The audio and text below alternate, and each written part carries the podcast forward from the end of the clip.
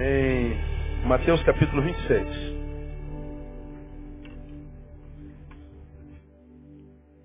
Nós estamos, desde fevereiro, estudando o, o perfil de uma espiritualidade saudável, sadia. E estamos terminando quase o mês de setembro e estamos, portanto, fevereiro, né? março, abril, maio, junho, julho, agosto, setembro. Há sete meses é, estudando espiritualidade à luz da palavra. E nós temos é, analisado a espiritualidade na perspectiva de Jesus, é, tomando por base Mateus 17. Hoje nós não vamos ler Mateus 17, vamos ler uh, um, 26 de Mateus. E nós temos aprendido que a espiritualidade gerada pelo Cristo e pelo seu Espírito, ela tem algumas características é, é, inquestionáveis. Primeiro, a espiritualidade de Deus é cristocêntrica, Cristo no centro. Segundo, a, a cruz é sua espinha dorsal, não existe a espiritualidade em Deus sem cruz. Senão a cruz não tem nada a ver com Jesus, nada, absolutamente nada. Aprendemos que a verdadeira espiritualidade anula o poder do medo. Não temais é a palavra dita por eles ali no Monte da Transfiguração. Então a verdadeira espiritualidade anula o poder do medo. Medo a gente não, não conhece mais. A Bíblia diz que o amor lança fora o quê? Quanto medo? Todo. Então quem vive a espiritualidade do Cristo, de fato e de verdade, não há medo que o paralise. O medo que vai sentir é humano, e o medo humano equilibrado é uma bênção, faz a gente ficar esperto, em, como diz o paraquedista, o militar, em QAP, não é? A gente, quando tem medo, a gente fica ligado. O medo é benção. É ruim quando ele se transforma em fobia e paralisa, mas a espiritualidade do Cristo em nós anula o poder do medo nas três vertentes que tem paralisado os homens. Medo da divindade, seja de Deus, porque tem tantas igrejas que geram tanto medo nas suas ovelhas que as ovelhas servem a Deus por medo. Olha o leite, irmão. Deus vai pesar a mão, irmão. Olha a cama, irmão. Olha a enfermidade. Isso, olha a legalidade. Cara fica com tanto medo de Deus que ele vem para a igreja. Tem nada a ver com Deus. Se serve a Deus com medo, não é o Deus da Bíblia que serve. Então, anula o poder da divindade. De Deus do diabo. Há muita gente que só serve a Deus porque tem medo do diabo. Só serve a Deus porque tem medo do inferno. Só serve a Deus porque acredita que o diabo é mais poderoso que ele. Então, anula o medo das trevas também, mas também anula o medo do outro.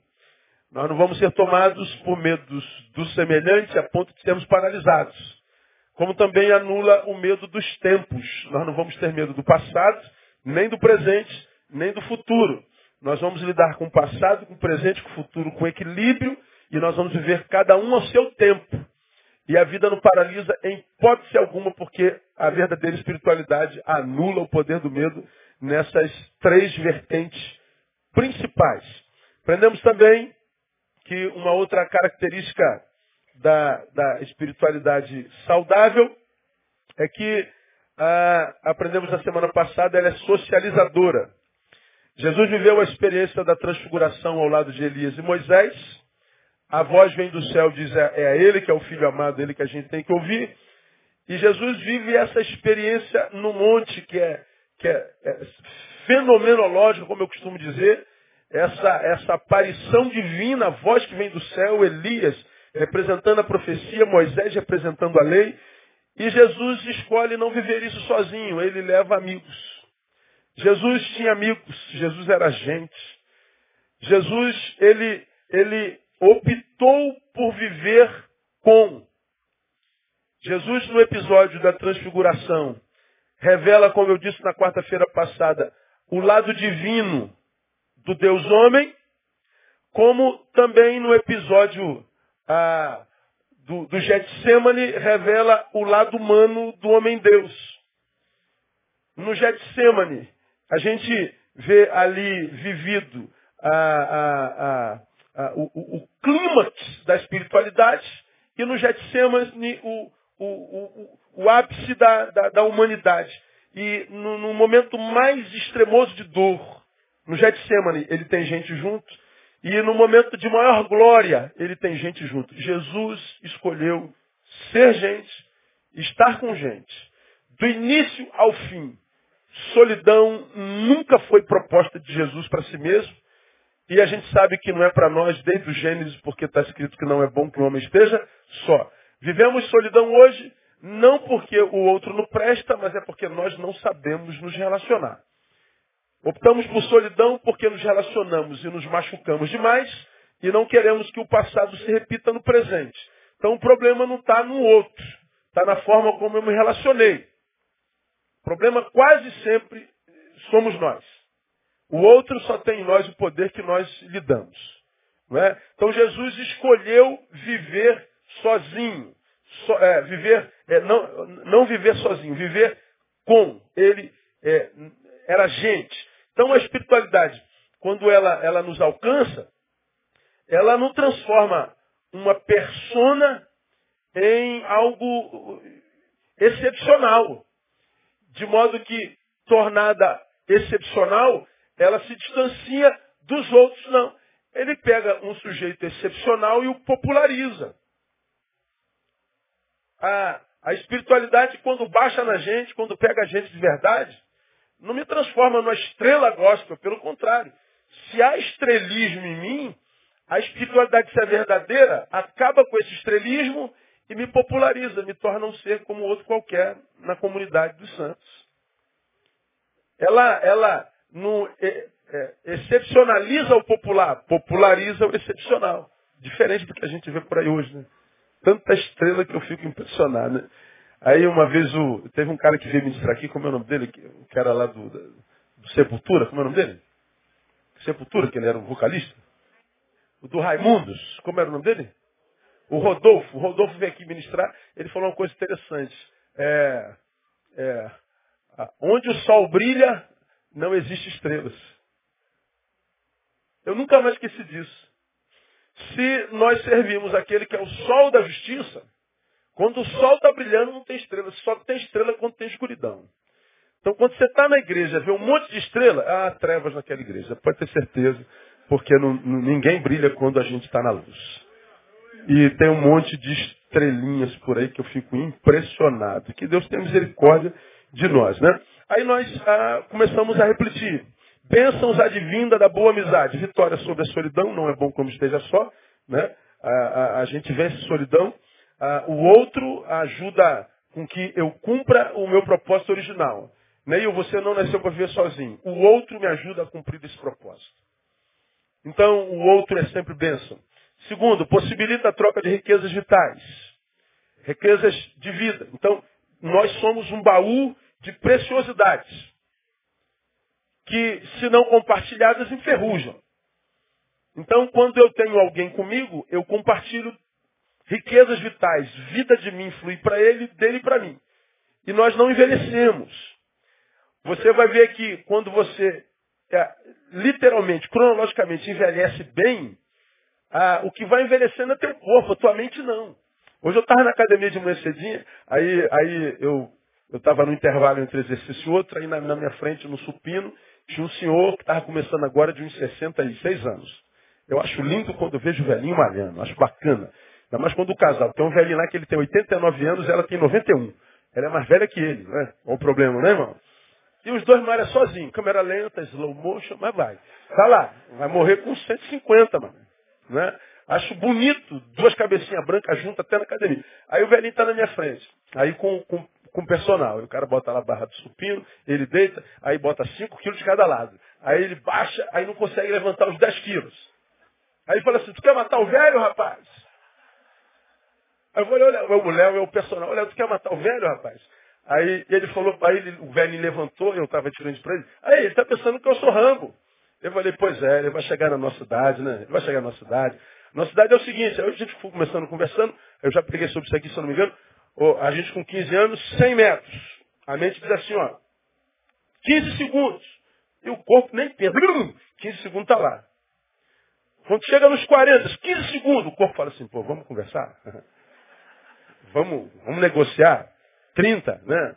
Ah, o corpo não vai. Com 60 anos. Ah, mas não vou mesmo. Não tem jeito, mano. Não, dá. Então, a mente, ela continua a mesma. Vai, 15. E a mente não se liga. Ela, ô meu camarada, nós, o, o corpo envelhece. A mente não. Quando a gente vive uma espiritualidade saudável, quando a gente é, vive de fato em Deus, não só na religião, a religião é o contrário, a religião envelhece logo. Aí tu vê uns moleques aí de 22 anos, super santos, os velhos. Tu vê os ungidões aí, de, de terno e gravata, de coque, de, de, de, cabeludo, que, que, que, são tão santos, mas parecem um, um velho de 80 anos. Agora, quando a espiritualidade é saudável, o cara vai envelhecendo, mas a mente está sã. Está sã. O neto dele está velho. E o vovô, deixa de ser bobo, meu neto. Isso é assim mesmo, isso são os tempos. Abre tua mente. Porque a espiritualidade é saudável. O corpo, a mente, não. Por quê? Porque quem tem boa espiritualidade se relaciona bem. Quem se relaciona bem troca riquezas vitais. A vida está se renovando em si o tempo inteiro e ela não envelhece. Está envelhecendo, irmão? Ah, está se relacionando errado. Você pode ter certeza. Transformador numa realidade coletiva. É? Nós falamos sobre isso. O amigo aumentou o tempo, na angústia nasce o irmão. Ora, por que, que na angústia o, o, o, o amigo vira irmão? Porque na angústia a gente vê quem de fato é amigo. Então, a angústia, como, como virou popular dizer, não, não, não, não revela quem são os amigos. A, a, a, promove os verdadeiros. Né? Então, de, a gente sai de uma relação de amizade para uma relação quase consanguínea. De amigo, na angústia se transforma em irmão. Se é irmão, mesmo na angústia não abandonou, a minha dor quebra pela metade. Ela se torna possível. Porque a gente é, se suporta um ao outro. A gente dá suporte. Na solidão, a gente não suporta, a vida fica cansada. Eliseu, como falei na gotinha de sabedoria, entrou na caverna e pediu para ser a morte, por quê? Estava sozinho. Elias imaginou que estava sozinho. E quarto, é a única forma de se viver o Evangelho. Né? Nós falamos de Mateus 22, 34. Ama a Deus sobre todas as coisas.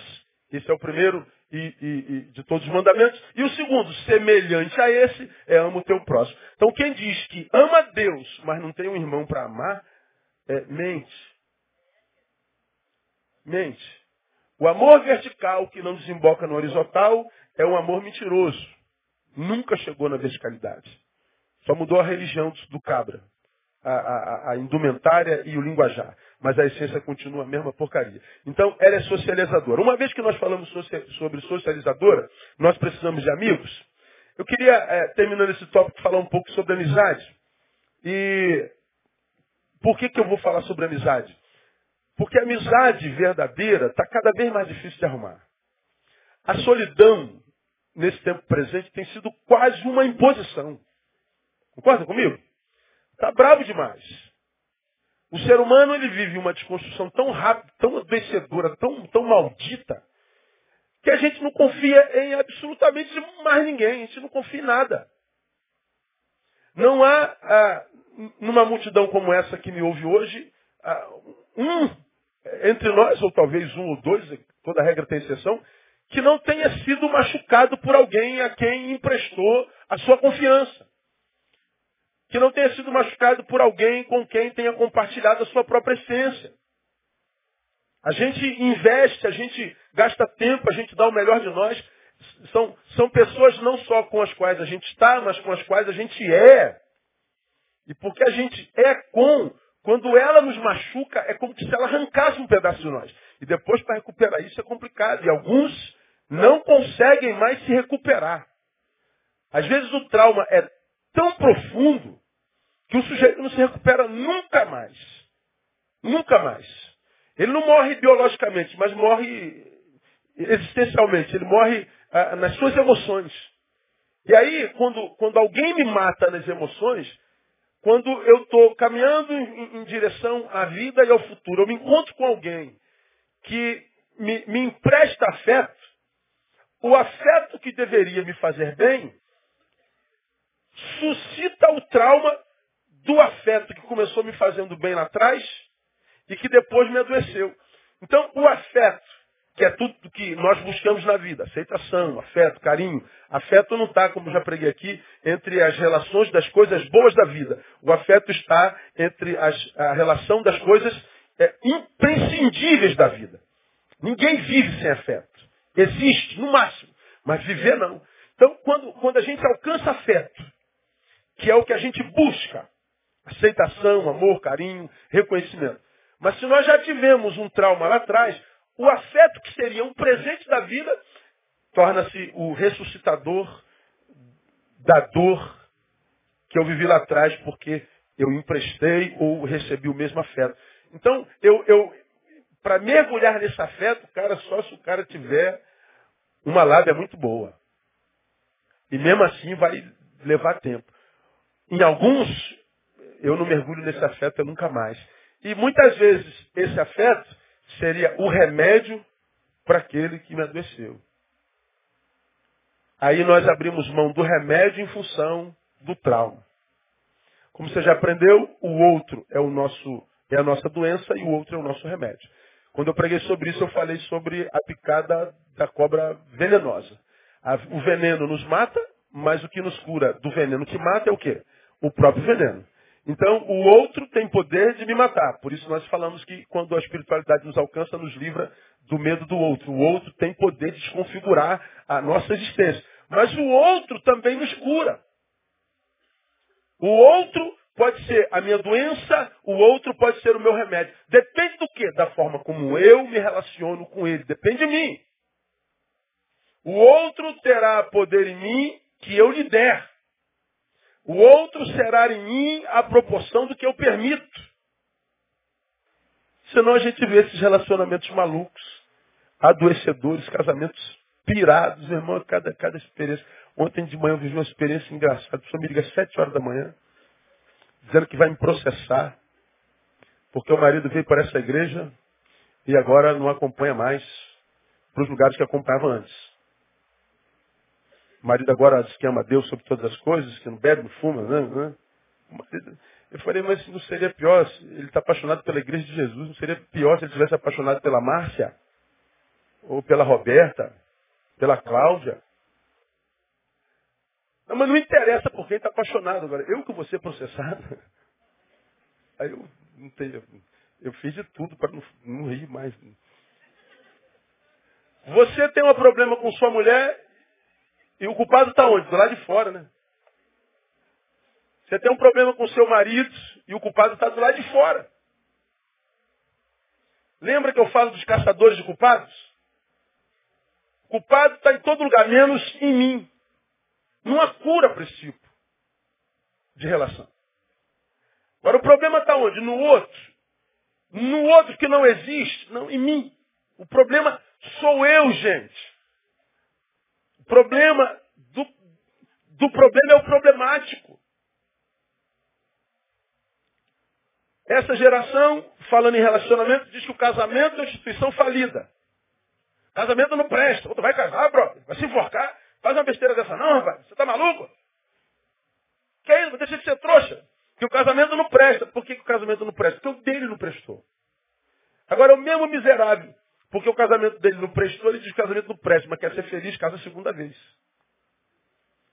Fracassa de novo, casa a terceira vez. Aí tu vê, o cara casou oito vezes, o casamento não vale nada. Ele é o que então? Se o casamento não vale, ele casa oito vezes, o que, que ele é? A mulher diz, homem não presta, ela está no quinto marido. Quem gosta no que, não presta, do, do que não presta e repete cinco vezes é o quê? Mas o problema está no, no que não presta. O problema é sempre o outro. Enquanto o teu problema for o outro, você terá um problema irresolvível. Agora, quando você fala assim, ó, talvez o problema seja eu, opa, uma luz no fim do túnel. E ao invés de tentar mudar o mundo, o pastor do teu marido, o, patrão da tua esposa, o presidente do seu país, quando você é, vê o, o, o teu filho chegar em casa encaixaçado e você quiser ir lá fechar o bar, não adianta. Lembra daquele casal? O, o, os pais saíram e, e, e o namorado estava chegando. Eu falei, ah, meu Deus, cara, como é que pode? Eu estou saindo, o namorado não pode entrar. Mas hoje, é, hoje é festa, né? O pai sai e o namorado vai dormir no quarto da filha. Então hoje é uma, uma, uma beleza, não é? Então, ou uma desgraça. Ah, na nossa época, não, os pais não estão vaza, não tem jeito. Mas hoje é pós-modernidade. A pós-modernidade é só desgraça. Aí o, o, o, os pais saem e deixa o casalzinho em casa. Aí eles vão embora. Aí o casalzinho começa a transar no sofá da sala. Aí o pai esquece a chave. Aí ele volta. Quando ele volta, estão os dois lá, um em cima do outro. E aí vira o pânico. Meu Deus, o menino do atrasado, meu Deus não vai ficar assim. Aí chamou os pais dele, vem pra cá, porque seu filho estava com a minha filha, fica não sei o que, discutiu, discutiu. Ó, vocês é, é, fiquem aqui, porque nós vamos nos retirar lá pro, pro quarto e vamos discutir. O que, que nós vamos fazer? Vamos ficar três horas discutindo. Quando voltaram, tomaram a decisão. Qual decisão? Tirar o sofá da sala. O problema é o sofá. É. Se não tivesse sofá na sala, eles não estariam transando no sofá da sala.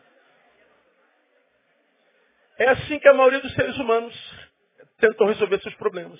Principalmente os relacionais. O problema é sempre do lado de fora. Sempre. Mas por quê? Porque nós construímos nossos relacionamentos errados. Tem casamentos acabando hoje que estão adoecendo os cônjuges. E são casamentos que, se a gente tivesse coragem, não deveriam nem ter acontecido. Só que nós não somos homens de Deus, homens suficientemente para dizer isso. Então, adoece a dois indivíduos que, porque andaram juntos, se tornaram veneno e doença do outro. E se tivesse um pouquinho de juízo, não começavam a andar juntos lá. Por quê? Primeiro que a Bíblia diz alguns princípios. O principal deles, só caminha junto se estiver de acordo. Se não tiver de acordo, não caminha. Porque se caminhar, adoece. Vai chegar lá e lá é lugar nenhum. E o que vai sobrar é arrependimento por ter jogado tanta vida fora. Aí você vê o quê? Um monte de gente com 20 anos de casado, 30 anos de casado, acabando com o casamento depois de 20, 30 anos de casado. O cara está com 50 anos achando que é garotão. A mulher está com 50 anos achando que é gostosinha. Com aquele barrigão caído em cima do cinto, vai encurtando tudo. E, e ressuscita adolescente na, na, velha de 50. Aí mais, aí passa na, Nogueira de Sá, tem um monte de passar fome, o cara suvia, fio-fio, pronto. Ah, mulher, é agora. Eu vou, eu vou viver minha vida agora. Porque agora eu estou gostando nada. Você está míope. Você está doente. Aí, olha o passa-fome. Viu, mano?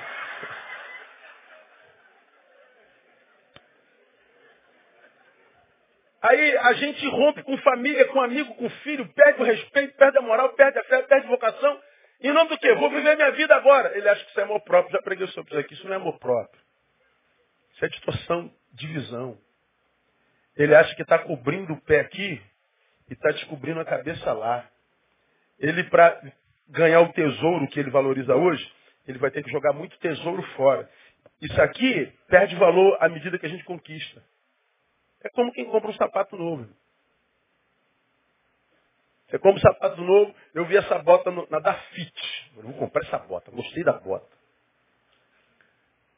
Aí, é, no café ontem, terça-feira, fiquei o dia inteiro. Saí de casa seis horas, cheguei em casa quase uma hora da manhã. Fiquei com a bota o dia inteiro. Aí me fez um cara, eu já fiquei com raiva da bota. Falei, ontem eu me apaixonei pela bota, comprei pela internet. Hoje eu já estou com raiva dela. Depois de um dia de uso. Porque enquanto nós não temos é sonho, quando vira realidade perde o valor. Nós já queremos outras experiências, outras conquistas, outras realidades. Ora, se nós vivemos com o espírito de conquista, tão somente sem valorizar o que já tem na mão, nós vamos passar pela mão de tanta gente e vamos ser veneno na vida das pessoas, vamos ser a doença, e se eu semeio doença, eu colho doença. Porque eu não posso viver de, de, de desejos, eu não posso viver de vontades. Tenho o desejo da conquista, esse é o sonho. Conquistei, valorizo e faço manutenção, porque eu não estou me relacionando com carro, estou me relacionando com pessoas. Pessoas pelas quais Jesus morreu. Tem valor intrínseco. Quando eu desmereço pessoas em relacionamentos furtivos, eu estou desonrando a Deus e desvalorizando a sua obra vicária, porque ele morreu por essa pessoa. Ora, você acha que eu não vou prestar conta a Deus disso?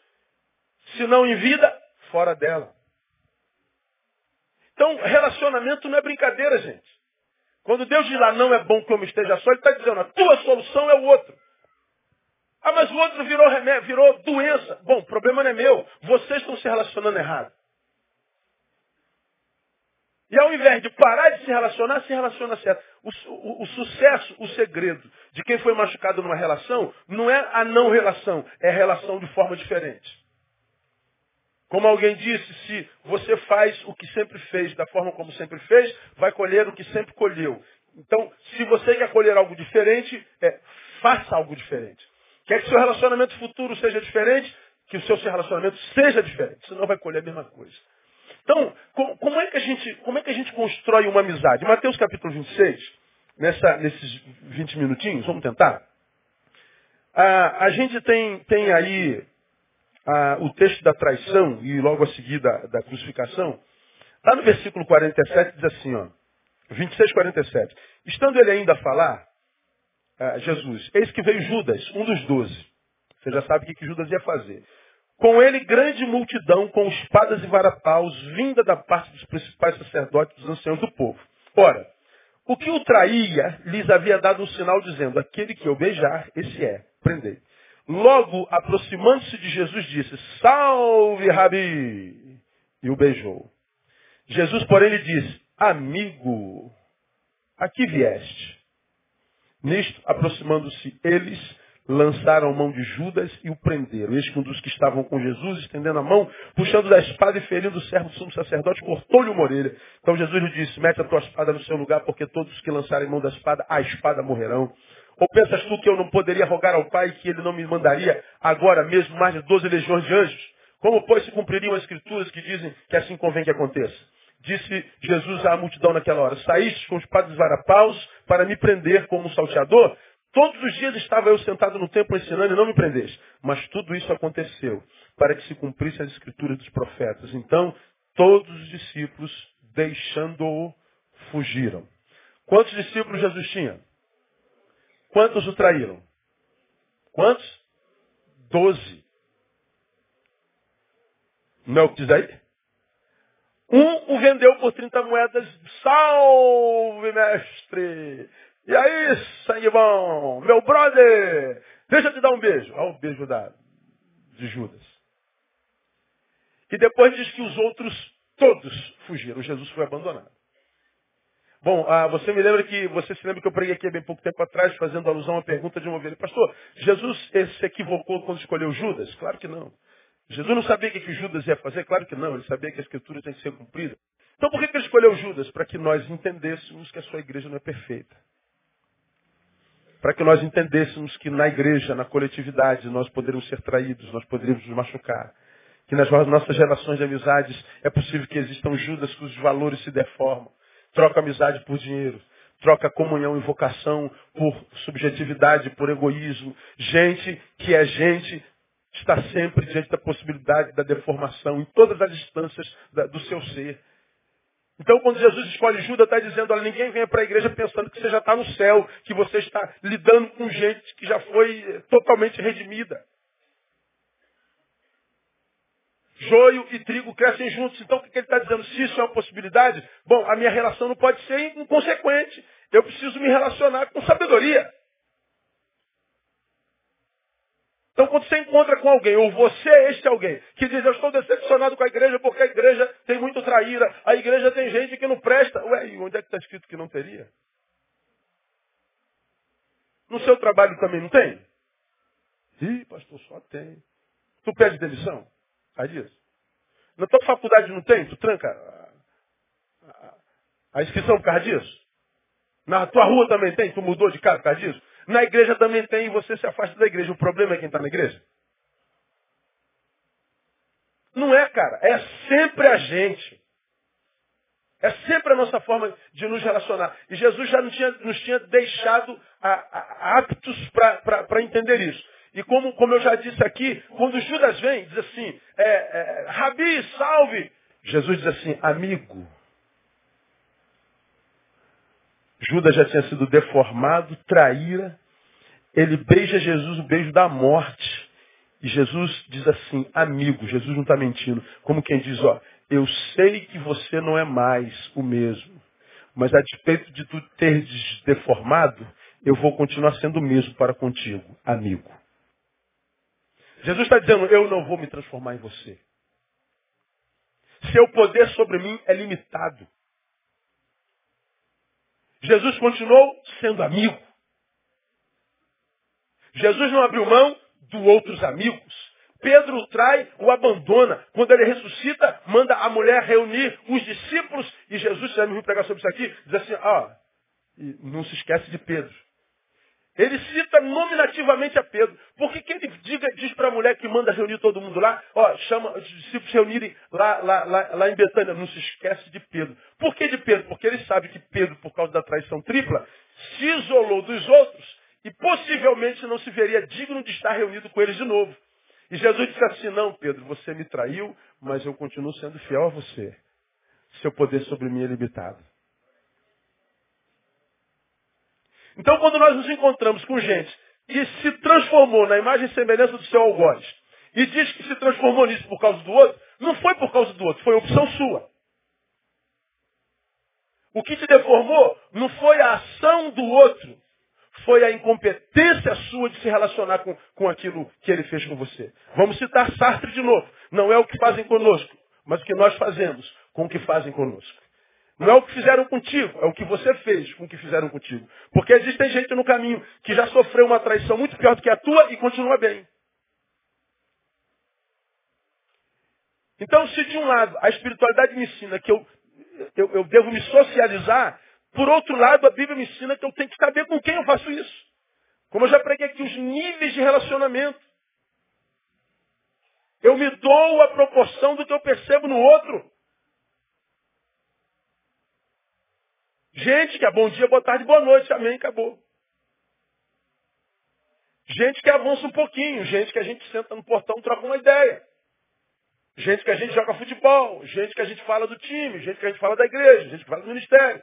Gente que visita a nossa casa, toma um cafezinho, vai embora. Gente que toma um cafezinho, fica para almoçar, vai embora. Gente que vem, toma um cafezinho, dorme e vai embora no dia seguinte. Gente que mora com a gente, e entre a gente que mora com a gente, gente que dorme com a gente. Níveis de relacionamento. Portanto, eu não posso dar o que eu dou à minha esposa, o que eu dou à minha filha. Eu não posso dar o que eu dou à minha filha a qualquer estranho na rua. Eu não posso dar a um, a um amigo chegado que tem intimidade de entrar na minha casa e botar o dedo na minha cara e dizer, você errou. Mas fala isso com amor e eu sei que fala com amor porque a gente conhece. Eu não posso dar a ele o que eu dou a, a, a terceiros. Porque eu posso estar dando, jogando numa terra que eu não vou colher, estou desperdiçando semente que eu poderia estar dando a uma terra que eu sei que jogando dará. Quando eu sei em qual terra eu estou semeando, e eu devo semear em todas elas, aberto para todas elas, mas saber que tipo de fruto semeio. Para que a gente não passe por frustrações na vida, o que mata a gente são as frustrações. Esse, é como eu tenho dito aos irmãos, é um dos dos problemas dessa hiperexposição pela, pelas quais a gente vive. Você tem seus momentos de lazer, de, de intimidade, suas viagens, e você publica tudo e todo mundo tem que saber da tua vida inteira. Você não consegue mais viver para si apenas. Eu quando estou almoçando com alguém que ama esses negócios, quando eu estou viajando com alguém e, e, já sei que ele está assim, ó, não precisa nem dizer que eu estou aqui, por favor. Esse momento é meu. É nosso. Mas a gente não consegue mais. Nós vendemos a nossa subjetividade a preço de publicidade. Nós somos uma geração que fica no, no, no Facebook é, o dia inteiro, mas não fica mais no Face to Face cinco minutos. E quando está no face to face, está jogando lá também. Para gente que me odeia ver e me batizar com as suas energias, com as suas invejas, com os seus ódios. Perdemos a nossa individualidade. Estamos tão contaminados por, por tantas e, e, e, e, entranháveis energias que a gente não sabe nem de onde vem, que nós nos tornamos quase um híbrido existencial que já não sabemos mais quem somos. Passam por dentro de nós sentimentos, meu Deus, da onde veio essa desgraça desse sentimento? Que disse que está amarrado em nome de Jesus? Que, da, da onde veio? Ah, entrou por algum lugar, irmão. E a gente está tão contaminado por olhares, opiniões, discordâncias, concordâncias, que a gente não pediu, que, que, que a gente se torna confuso, a gente nem sabe do que está acontecendo com a gente. Daqui a pouco a gente está tão longe da gente que a gente nem sabe onde a gente está. A gente está tão perdido que não há nada que entre que dê prazer. Como disse Balma, líquido. Nada cria consistência em nós, nada. Você toma posse do teu sonho e o teu sonho não gera alegria que você imaginou geraria quando você estava aqui atrás só sonhando. São amizades, como eu digo, furtivas, que nos roubam de nós e que nos fazem ladrões de, de, de outras subjetividades. Nós estamos invadidos o tempo inteiro. E por isso pervadidos o tempo inteiro. Dou a um estranho, que eu nem sei quem é, a intimidade que eu dou à, à minha filha, ao meu melhor amigo. Eu não entendo. Mas o que, que eu tenho a ver com isso? Nada. Nada, absolutamente nada. E, e para mim, é uma doença que não tem mais cura. Esse é um vício incurável. É o, o, o mal da pós-modernidade. Bom, quando Jesus é, se relaciona com Judas, ele nos, nos dá ali é, duas características de um verdadeiro amigo. A primeira delas é longa que eu vou dizer. O verdadeiro amigo, olha só, você se relaciona bem, tem visão ampliada da diversidade das relações de amizades que o amigo tem. Não só isso, sabe pôr valoração a cada uma dessas amizades do amigo. Bom, vou, vou resumir. O verdadeiro amigo sabe que o seu amigo não é amigo apenas seu. Quem é meu amigo? É aquele que sabe que eu não sou amigo só dele. Ele sabe que eu tenho outras amizades. Portanto, eu nunca viro propriedade. E nada do que eu lhe dou é obrigação. Portanto, nunca haverá cobrança. Por quê? Porque o amigo me conhece, sabe que eu tenho outras amizades e mais, ele sabe valorizar, por valor, nas outras amizades que eu tenho. Então, se esse amigo ele é capaz de me ler e discernir minhas outras relações, esse amigo vai saber o seu lugar em mim. Quando o amigo sabe o seu lugar em mim e eu sei o meu lugar nele, não há equívocos. Tem isso aí na Bíblia, pastor? Tem. Judas chega perto de Jesus e o beija, o traindo, vendendo por 30 moedas. O que, que Judas está fazendo? Judas não considera que Jesus tem outros amigos nos discípulos. Judas não considera a consequência da sua traição na mãe de Jesus, no pai de Jesus, ele não considera a sua ação em Jesus com relação à relação de Jesus com mais ninguém. Ele vai até o seu amigo e o trai pensando somente em si. Egoísta maldito. Ele não mede a consequência do seu ato no amigo, porque não considera as outras amizades. Judas poderia ter pensado, pô, cara, eu vou ganhar 30 mil reais, é verdade, isso é um dinheirinho bom. Pô, mas pensa bem, cara, se eu, se eu trair Jesus, cara, se for verdade o que ele diz ser, e for verdade tudo que eu vi diante dele, cara, vai ser um negócio maluco, isso vai ser um... Ele não quer nem saber. Por quê? Porque ele é um amigo de Araque. Ele é um hipócrita, ele é um falso. Ele não é amigo de nada. Ele é um camarada que foi valorizado por Jesus, mas não valorizou no mesmo, na mesma proporção. Todos nós temos amigos assim. E o pior, não percebemos que eles são assim e nem eles sabem que são assim. Dá para explicar, pastor? Dá. Vou repetir. Vamos lá. Tem que ficar claro para você não fazer força para pensar. Neil. Eu sou amigo do Neil. E eu gosto demais do Neil. Gosto tanto que se eu pudesse eu teria só para mim. Mas se eu gosto tanto, que quero tanto tê-lo só para mim, eu tenho que questionar o meu gostar. Porque quem gosta não toma posse, liberta. Quero ter dele só o que ele dá a mim. E eu sei que ele vai dar a minha proporção das outras amizades que ele tem do lado de cá.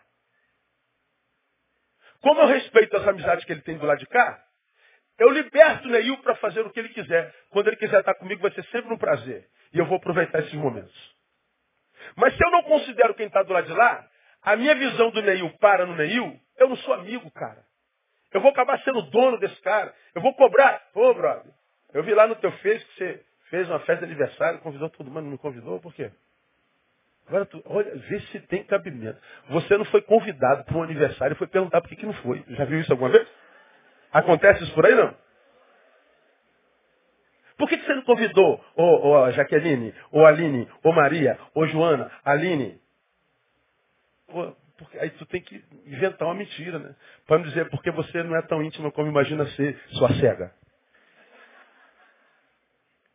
Eu vou cobrar um comportamento. Eu estou aborrecida contigo. Por quê? Porque se eu tivesse no teu lugar, eu teria me convidado. Ou seja, eu não te dou o direito de fazer o que você quer fazer. Eu não sou teu amigo, pô. Quero ver o amigo Judas contemporaneamente, o amigo, o amigo, o, o, o amigo Judas hoje. Ah, o amigo Judas hoje, como ele é hoje? É, é, é, como é ser amigo Judas hoje? É não incentivar o amigo, olha só, a se ausentar quando se sabe que, por exemplo, sua família precisa dele. Olha, eu sou amigo do Neil. E o Neil está aqui comigo. Telefone toca. Andréia. A Andréia falou assim, amor, tu não falou que ia chegar às, às nove? Já são nove e quinze. Aí eu falo assim, pô, a mulher está me cobrando aqui. Eu falei que ia chegar às nove e quinze. Aí eu falo assim, ah, dá uma volta nela aí, brother. Pô, diz, diz que está de serão. Ah, é mesmo. Ó, tô de serão, amor. Tô atendendo os balas aqui hoje na igreja. É mesmo, amor? Tô, tô nada, tô lá fora tomando não sei o quê. Quem me deu a ideia foi o amigo. Se eu sou amigo, tem uma amiga do lado de lá chamada esposa. Como eu sei valorizá-la? Foi, pera aí, tua esposa está ligando? Brother, acabou. Garçom, conta. Vaza para casa, irmão. Tua esposa é mais importante do que a gente. Você está entendendo o que eu estou te falando? Quantos amigos você tem que te ajuda a enganar tua esposa, teu marido? Que te dá ideia para você não vir para a igreja? Conselhos. Que diz para você fazer só no domingo o que você tem vontade de fazer e pode fazer, por exemplo, no sábado. Quanta gente cobre a tua podridão, mente a teu favor. E você diz, esse é brother, irmão. Já me tirou de cada uma. De cada uma o quê? Da verdade de um amigo mais importante que ele. Mas hoje nós não temos amizades assim. Aí a gente não sabe que ele é Judas e muito menos ele. Porque ele acha que está sendo amigo me livrando da bronca da mulher. Do lado de lá pode ser o filho. Do lado de lá pode ser a hora do culto. Olha aí, pô, cara, tu não tem responsabilidade da igreja, cara? Pô, nós já estamos aqui a tarde toda. Vai lá adorar teu Deus, cara. Esse negócio é importante na tua vida. Mas o amigo diz, ah, para de palhaçada. Tu já foi à igreja no mês passado, rapaz? Ah, é mesmo, né? Vamos jogar mais uma pelada? E você acha que está entre amigos. Aí você está sendo desconstruído devagarinho. Tão devagar que não sabe que está sendo desconstruído. Só que está sendo desconstruído cotidianamente, todo dia, você vai perdendo o poder do novo homem que foi gerado em você um dia, e o velho homem vai dominando. Ele permanecerá o novo. Mas os apetites espirituais vão sendo retirados de você. E você vai prosperando longe de Deus. Prosperando, perdendo a fome e a sede por Ele e por suas coisas e você acha que está vivendo felicidade. Volta à experiência do paraquedas. O paraquedista solta. Jebe! Relame! Estou voando. Liberdade. É. Sensação de liberdade, de voo, de poder, de glória, mas ainda assim está em processo de decadência. Vai se encontrar com o chão logo, logo. Você que esqueceu que está de paraquedas, não tem asa para voar. Então a gente não sabe reconhecer o amigo Judas. A gente não sabe que ele, ele deveria nos incentivar. Se eu sou teu amigo, então eu tenho que te incentivar para que você esteja com a sua família. Quantos amigos você tem que te incentivam a dar a volta na esposa, ficar mais um pouquinho? Quantos amigos você tem que mentem por você a fim de limpar a tua barra com os teus pais? Os que fazem isso estão contribuindo para o surgimento de uma relação holográfica e mentirosa do lado de lá. É só o que a gente vê hoje. Porque, como você já ouviu, nós somos o resultado dos nossos encontros. Ninguém que senta à mesa com alguém levanta dessa mesa a mesma pessoa. Você levanta com um pedaço dele e deixa um pedaço teu nele. Aconteceu transformação ali. E essa transformação pode ser para melhor como pode ser para pior. Então tenho que saber com quem eu sento, quanto tempo eu sento. Por que, que eu estou sentando? Dependendo de quem é, não sentar nunca mais. Dependendo de quem é, nunca permitir que se afaste de mim de novo. Porque é precioso. Agora, onde é que a gente é desconstruído? Você já, já me ouviu falar que outrora o diabo, quando queria desconfigurar o ser de um homem no qual o Senhor tinha estabelecido o seu espírito, ele usava um inimigo. Só que inimigo agora a gente está armado para todos eles. O que, que o diabo faz? Usa um amigo. Ninguém dá o primeiro trago sem que tenha sido ofertado por um amigo. Ninguém cheira a primeira tirinha sem que tenha sido ofertado por um amigo. Ninguém fuma o primeiro baseado sem que tenha sido ofertado por um amigo. É sempre um amigo. Sempre um amigo. Amigo Judas. Como é o amigo Judas? Como é ser amigo Judas? É não incentivar o amigo a abrir mão dos prazeres vivenciados com eles, se isso for para deixar ao estudo e ao trabalho. Primeiro eu falei de família, não foi? É onde tudo começa, onde tudo termina. Agora, quando é que eu sou Judas? Quando esse Judas, amigo, não me incentiva a abrir mão dos prazeres vivenciados. Pô, tá bom a dessa aqui, né, cara? Pô, cara, que um papo 10, maneiro, beleza. Mas o bom amigo fala assim pro cara, tá muito legal. Mas tu não tem prova amanhã, brother? Vai estudar, irmão. Pô, mas a rapaziada, não, Neil. Tem tempo de, lazer, mas tem tempo de dever, irmão. Vai estudar para você poder viver isso aqui muitas vezes durante a tua vida. Porque se você não estudar, meu irmão, o tempo passa e você não vai viver isso aqui nunca mais. É um amigo que abre mão de você quando sabe que você tem responsabilidades do lado de lá que vão fazer você um ser melhor. Mas quantos amigos egoisticamente se prendem? Por quê? Porque o momento presente é de prazer. Mas esse prazer está formando? Esse prazer está gerando algo? Ou é só epidérmico, só, só prazer pelo prazer? Bom, o prazer pelo prazer é importante, o lazer é importante. Mas é preciso, eventualmente, que a gente abra mão dele para cumprir deveres que, através dos quais nós nos capacitemos para que é, tenhamos condições de competir, por exemplo, no mercado de trabalho, para ter um saláriozinho melhor, para que a gente possa ter mais momentos de prazeres.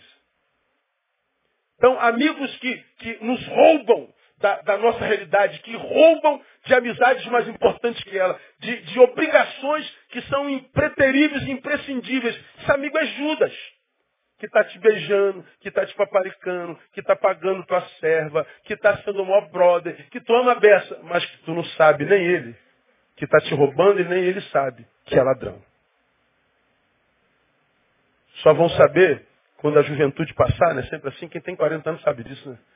Você olha para trás e diz, caraca, o que, que eu fiz com a minha vida, irmão? Aí tu vê teus brothers, é, como a gente vê aí, alguns dizendo assim, pô, meus amigos estão tudo mortos lá da rua, tal. É verdade, tudo isso se envolver em droga, você está vivo. Mas não tem também alguns que viraram doutores? Que estão ganhando bem, que casaram, ficaram bacana, estão com a família legal, com a casinha, com o carrinho dele, por que, que você não compara só com ele? O fato de não ter morrido não significa dizer que você está vivendo. Por que, que a gente tem que se comparar sempre com os piores?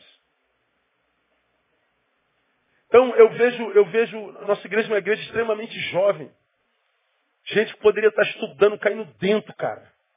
A começar pela palavra, fazer curso, Senai, Senac, se, se, se, se, não quer ser formado no terceiro grau, faz um curso profissionalizante. Mas não, tem pelada todo dia. Tem jogos eletrônicos todo dia. Pô, não vai não, cara. Ô, ô brother, fica aqui, cara. Rapaziada toda aqui, cara. Larga essa rapaziada e vai cuidar da tua vida, irmão. Quando a Bíblia diz que a verdadeira espiritualidade é socializadora, ela diz, Neil, você não pode sozinho. Mas também, Neil, você não pode se relacionar equivocado, porque você vai ser a consequência das suas relações. A espiritualidade me capacita para vencer a solidão, mas me livra dos relacionamentos furtivos e, e ladrões. Você vai passar pela vida com a, a grata satisfação de olhar para trás e perceber que você desperdiçou pouca vida na vida. Não há como não desperdiçar. Todo mundo faz besteira. Mas quanto menos desperdiçar, mais você economizou para trabalhar, para se tornar alguém que vale a pena ser. Nós somos resultados dos nossos encontros, não tem jeito. Ninguém senta à mesa com e levanta o mesmo. Guarda essa frase na tua vida em nome de Jesus. Para que a gente possa mensurar nossas relações. Então, é, quem é o verdadeiro amigo? É aquele que tem visão ampliada da diversidade das relações de amizades que o amigo tem, e não só isso, sabe por valoração a cada uma dessas amizades do amigo. Eu tenho amigos preciosos, poucos. E alguns eu vejo dez vezes no ano. E quando eu vejo, eu não jogo na cara. Pô, nem ligou, hein, brother. Pô, tá subindo. Pô, eu também podia ter ligado, não liguei, né? A verdadeira liberdade liberta. Liberta de tal forma que liberta, nós temos vontade de voltar. E porque toda vez que a gente volta é bom, a gente não deixa de voltar nunca mais. Acabou a solidão. Isso é um verdadeiro amigo. Para a gente terminar, o verdadeiro amigo é aquele cuja amizade vai além do verbo, alcança as atitudes. No 56 está escrito assim, ó, mas tudo isso aconteceu para que se cumprisse a escritura dos profetas. Então, todos os discípulos deixando-o fugiram. Olha que coisa interessante. O Pedro, quando viu Jesus sendo preso, rouba a espada do cara e manda a faca. Arrancou a orelha do cara. Como eu já preguei aqui, ele não mirou na orelha. Ele não era espadachim, ele era pescador. Ele pega a espada e manda. Ó, o guarda, ó. ó Matrix, ó. A espada passa. Fum. Porque se o cara não se mexe, rachava era o crânio. Jesus pega a, a, a orelha. Oh, oh, você está maluco, cara? Você está usando as mesmas armas? Você não entendeu nada, Pedro. Como quem cita a própria palavra que diz, nossas armas não são carnais. Jesus pega a orelha, sopra, bota lá. Aí o cara estava com, com opção de tuberculoso, vindo melhor ainda. Esse mesmo Pedro que diz, eu te amo! Jesus não! Vou matar! Depois que prende Jesus, foge. Ué, cadê a paixão, meu? Tu estava com ele, eu não. Ué, eu te vi. Ah, para com isso. Eu te vi nunca. Perdão. Pedro. Estou pronto. Pois é. Amigos são assim. Amizade verbal, verborrásca mas que não se transforma em atitude. A Bíblia diz que todos o abandonaram. Por quê? Foram vendo um a um se retirando. E aí se retiraram também. O que, é que faltou? Personalidade. Faltou neles o que havia sobrando em Tomé. Você já me viu pregar sobre Tomé, meu personagem mais querido na Bíblia Sagrada que nós taxamos como homem sem fé, mas quando Jesus foi salvo lá de Betânia para não morrer apedrejado, Lázaro morre, a irmã vai buscá-lo, Jesus volta para o mesmo lugar. E os discípulos ficam daqui discutindo, Jesus, você vai morrer, não pode, Jesus é teimoso, Jesus é meu, Jesus é difícil mas não pode. Tomé está entre os discípulos e Jesus. Jesus está indo embora e os discípulos estão discutindo. Tomé está vendo Jesus indo embora. Tomé volta para os discípulos e fala, vamos nós também para morrermos com ele. Tomé não disse, vamos para salvar a Jesus, não. Na cabeça dele, dessa vez Jesus morria. E ele disse, vamos nós para morrermos com ele. Qual era a proposta de Tomé? Ser Jesus para Jesus, morrer por ele. Foi por causa disso, dessa amizade verdadeira, que não foi verborrágica, que Jesus, quando ressuscita, aparece, Tomé não está. Mas depois de oito dias, Jesus está sendo assunto ao céu. Não, tem um discípulo que eu preciso tratar. Tem um amigo fiel que eu não posso deixar na crise que ele está, não. Ele é, volta oito dias depois e está lá Tomé no meio de todo mundo. Aqui, Tomé, você tinha que tocar, não tinha? Então toque. Toca aqui. Satisfeito, filho?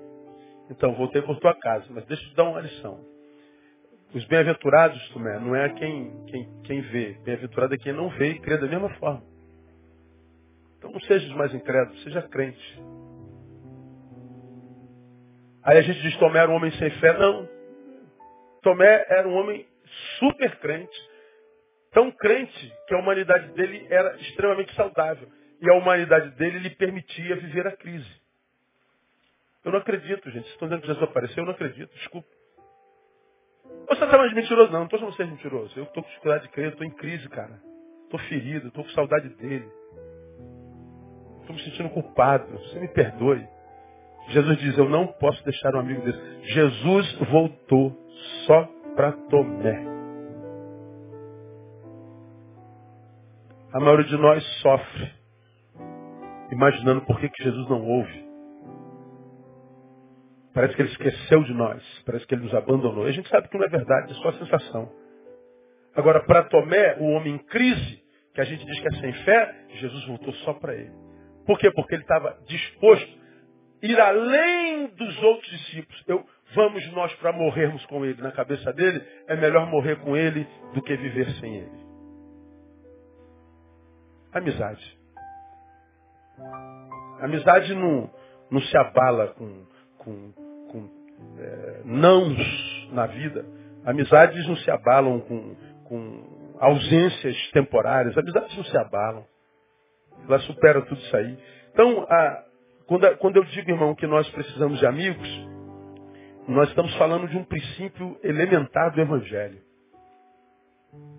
Mas se o Evangelho nos ensina a construir amizades verdadeiras, é porque o Evangelho reconhece que o homem sem o Evangelho só faz mal. Então cuidado com as suas relações.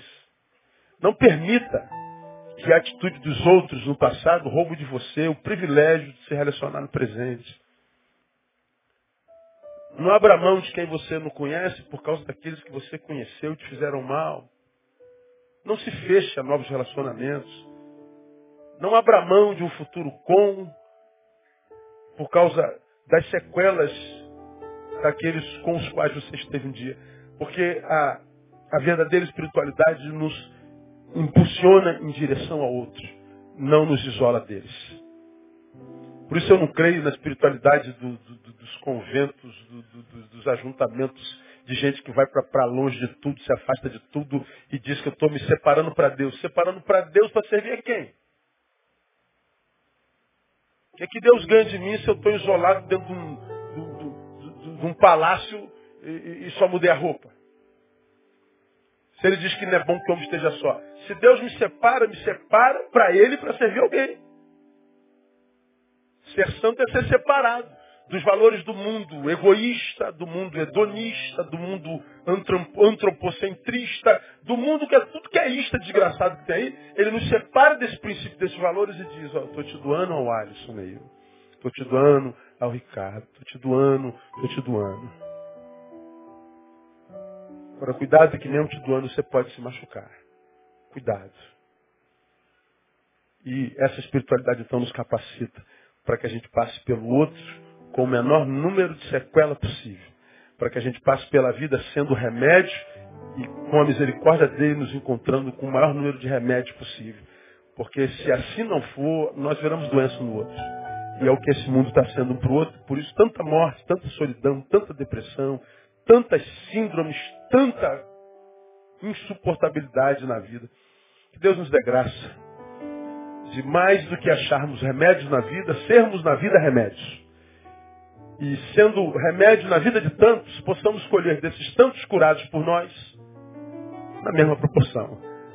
Que Deus nos abençoe e que nos dê amigos mais chegados que irmãos. Vamos aplaudi-lo, vamos levantar, vamos embora para casa.